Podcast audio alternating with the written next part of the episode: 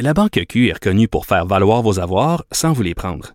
Mais quand vous pensez à votre premier compte bancaire, tu sais, dans le temps à l'école, vous faisiez vos dépôts avec vos scènes dans la petite enveloppe. Hmm, C'était bien beau. Mais avec le temps, ce vieux compte-là vous a coûté des milliers de dollars en frais, puis vous ne faites pas une scène d'intérêt. Avec la Banque Q, vous obtenez des intérêts élevés et aucun frais sur vos services bancaires courants. Autrement dit, ça fait pas mal plus de scènes dans votre enveloppe, ça. Banque Q. Faites valoir vos avoirs. Visitez banqueq.ca pour en savoir plus.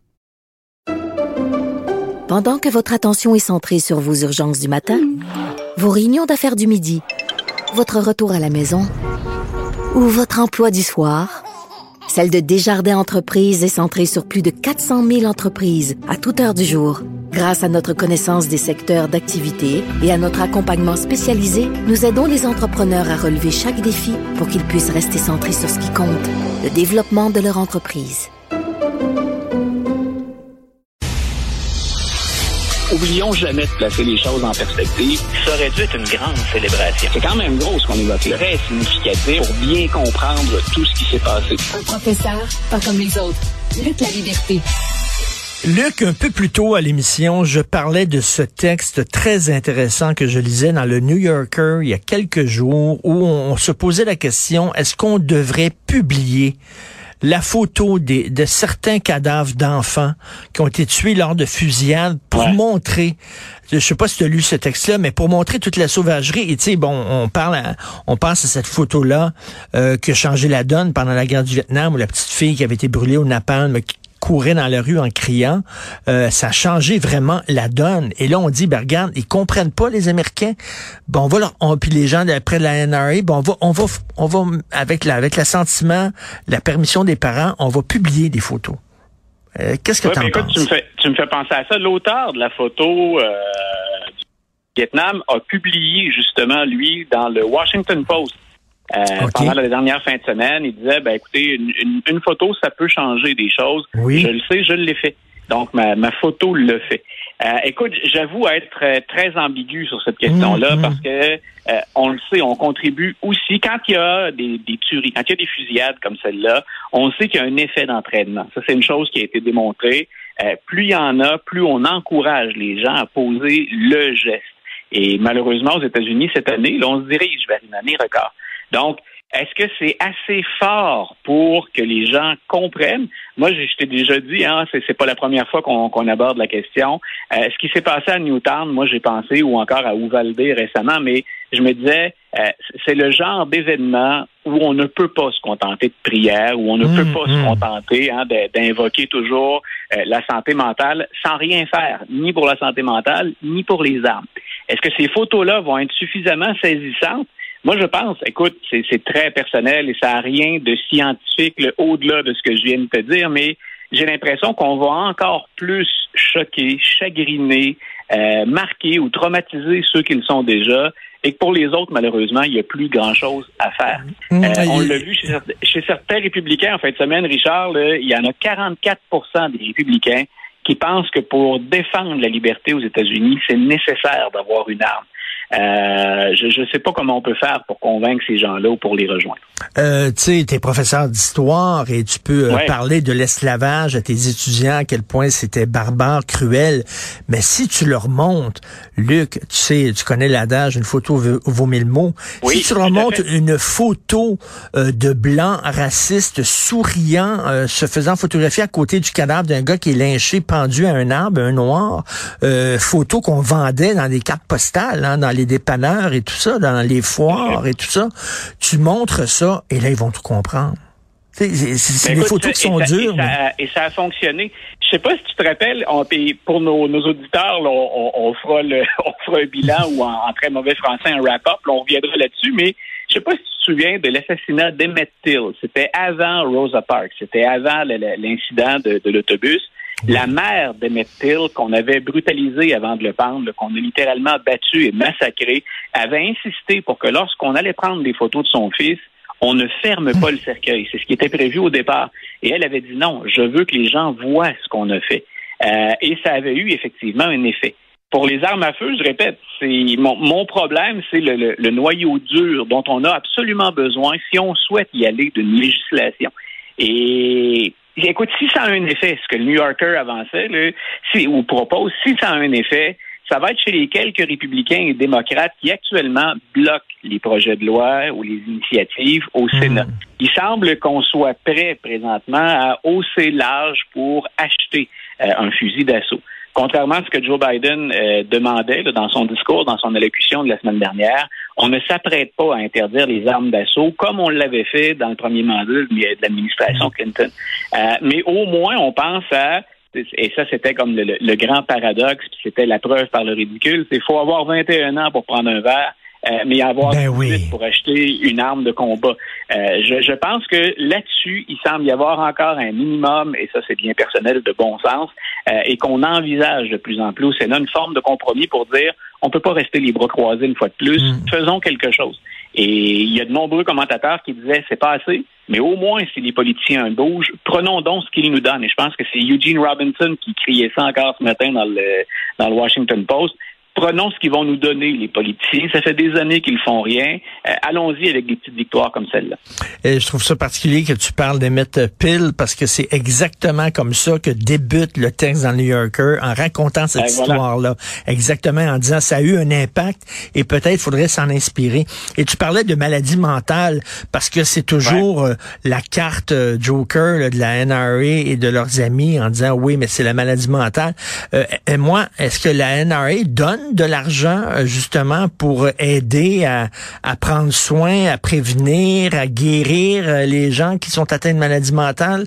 Put your, euh, put your money where your mouth is, comme on dit en anglais. Alors si effectivement c'est si important, ils devraient eux autres contribuer justement à régler le problème à la source ce qui était le, prétexte de départ de la NRA, c'était ben, l'utilisation responsable des armes à feu. On parle, là, on est au 19e siècle.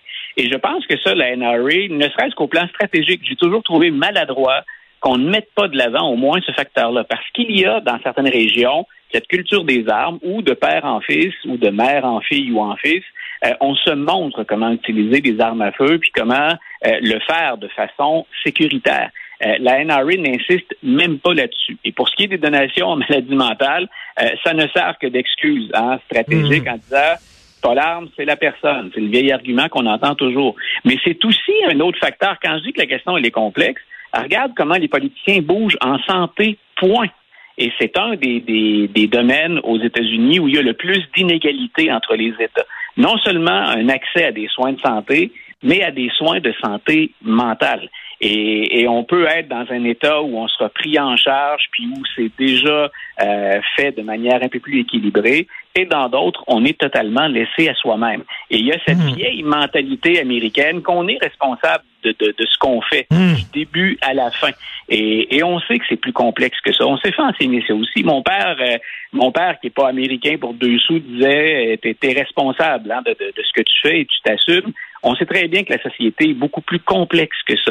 Et si on n'investit pas ni en santé, ni en santé mentale, ni dans une législation pour mieux encadrer la, la vente, la circulation d'armes, le type d'armes, ou encore ne serait-ce que la vérification des fameux antécédents, écoute, on ne fait rien pour régler le problème. Et le problème, euh, on est à 27 fusillades, avec ce qui s'est passé encore dans les dernières journées. 27 fusillades dans les écoles et plus de 200 fusillades depuis le début de l'année. Moi, je parlais des 27 uniquement dans les écoles. On a passé le cap des 200 euh, et on entame à peine le début juin. Donc, quand, on parle de, problématiques criantes, là, euh, je je sais pas si le New Yorker a raison. Je sais pas si ouais, non. jusque-là. Mais, effectivement, je pense qu'on est à, court d'indignation puis de, de, de cris de désespoir. Mais tu parlais justement de, de, de responsabilité. Hein. C'est, c'est le bon côté de l'Amérique, c'est-à-dire qu'effectivement, tu peux... Il euh, n'y a pas de caste euh, vraiment. Tu peux, euh, tu peux devenir... Tu peux passer de pauvre à devenir très riche, réussir ta vie. Il y a eu plein d'exemples comme ça aux États-Unis. Mais d'un autre côté, le mauvais côté, c'est que si t'es pauvre, c'est de ta faute. Si t'es pauvre, c'est de ta faute. Tu t'es pas grouillé le cul, puis c'est de ta faute à toi si t'es pauvre. Ben voilà, puis quand tu dis il n'y a pas de caste, dans une certaine mesure, c'est vrai. Mais quand on regarde dans les cercles, quand on regarde dans les cercles universitaires, ce sont toujours les mêmes qui accèdent essentiellement, qui contrôlent les accès aux universités, qui sont mhm. dans les universités. Et comme au plan professionnel, on recrute dans les grandes universités, ça devient un cercle plus ou moins fermé. Il y a encore une possibilité de mobilité sociale. Mais c'est là où je disais, quand c'est complexe, c'est À partir du moment où on a un petit groupe en haut de l'échelle qui contrôle tout et que pour les autres, on entretient ce message qu'ils sont responsables individuellement de tout ce qui arrive, il faut faire des efforts. Et je Hmm. demeure convaincu que c'est à la force du bras qu'on parvient à s'en sortir. Mais il faut quand même qu'il y ait une chance honnête pour tout le monde. Et c'est ça qu'il y a de moins en moins aux États-Unis, une chance honnête pour tout le monde. Oui, euh, Luc, euh, jeudi, c'est très important. C'est les audiences publiques de Ouais. la commission qui enquête là, sur euh, les événements du Capitole qui débutent. Alors ça, les Américains, là, c'est les audiences publiques. Ils vont pouvoir entendre de, de la Ouais. bouche de ceux qui étaient là, qu'est-ce qui s'est passé vraiment? Pour les gens qui ont un souvenir du Watergate ou qui sont passionnés d'histoire et qui sont allés écouter justement ce, ce genre de délibération et d'audience pour le Watergate, c'est le, le- le style qu'on souhaite reproduire. Maintenant, entre le Watergate et maintenant, il y a un monde de différence au sens où pendant l'épisode du Watergate, quand on a commencé des audiences publiques, il y a des républicains qui se sont opposés à Richard Nixon et il y a des républicains qui sont allés rencontrer Richard Nixon pour dire euh, nous on te largue. Euh, ce que tu as fait est trop grave, tu ne peux pas demeurer président des États-Unis. C'est le genre de scène à laquelle on n'assistera pas à partir de jeudi, sinon de la part des deux seuls républicains qui ont accepté de participer aux audiences. Pour que nos auditeurs voient bien où, je campe dans ce domaine-là, là, puis on n'est pas américain ni un ni l'autre et on ne vote pas aux élections américaines, euh, on pourrait intituler ce chapitre-là qui commence jeudi Comment meurent les démocraties. Ce que vous allez voir et ce que vous allez entendre à partir de jeudi, c'est à donner froid dans le dos si on a encore un penchant pour la protection des institutions démocratiques. Les preuves, elles sont là. Les témoignages, ils sont là. On a des gens qui se sont, bien sûr, qui ont, ont mené l'assaut contre le Capitole. D'ailleurs, on a eu des, des accusations de sédition qui sont tombées hier. Mm. C'est pas rien, là, contre les, les, les fameux Proud Boys, puis les Oath Keepers sont pas loin derrière aussi. Là. Euh, mais il y a toute cette contribution, cette participation, cette collaboration des proches de Donald Trump et du président lui-même pendant tout cet épisode-là. Moi, j'ai déjà dit, Donald Trump a survécu à deux procédures de destitution parce que c'est politique et parce que les républicains ont continué à le protéger. Mais on a pensé, on a mis sur pied la procédure de destitution exactement pour ce que Donald Trump a fait. Et si on ne paie pas le prix jamais pour ça, aussi bien oublier de défendre le reste de la démocratie. Et ça n'a rien à voir avec républicains ou démocrates, là, ça n'a rien à voir avec... Mais non, progressistes non, non, c'est le respect des institutions. Est-ce que pour toi, c'est une tentative Voilà. de coup d'État? Euh, on est dans, ben, dans le cas des dans le cas des des, euh, des Proud Boys, sédition, c'est carrément un coup d'État. Et ce que Donald Trump a fait, là, il a demandé, grosso modo, à ce qu'on lui trouve des votes en Georgie. Il y a eu trois recomptages. Malgré ça, il a exercé des pressions sur le gouverneur, sur le secrétaire d'État, tout en planifiant de l'autre côté avec ses proches euh, une stratégie pour invalider les résultats. Et Mike Pence, qui a fini par se trouver une colonne vertébrale, est en rupture, l'ancien vice-président, euh, est en rupture avec Donald Trump maintenant sur cette question-là. C'est Mais- comme si pour Pence, euh, on a atteint la limite du tolérable. Et on avait déjà discuté tous les deux du fait que Mike Pence, qui présidait hein, cette fameuse cérémonie où on fait le décompte des grands électeurs le 6 janvier, il a refusé d'obéir à Donald Trump et de ne pas reconnaître les résultats. Mais ça veut dire qu'on est rendu loin. Et Mike Pence avait a pris la peine. Écoute, c'est sérieux. le- dans sa tête, c'était même pas clair qu'il ne devait pas le faire. Il a pris la peine de rejoindre d'autres anciens politiciens, dont un ancien vice-président, qui lui ont dit non, là, Mike, tu débarques du train. Tu, tu ne peux pas Hmm. faire ça si on croit encore dans la démocratie.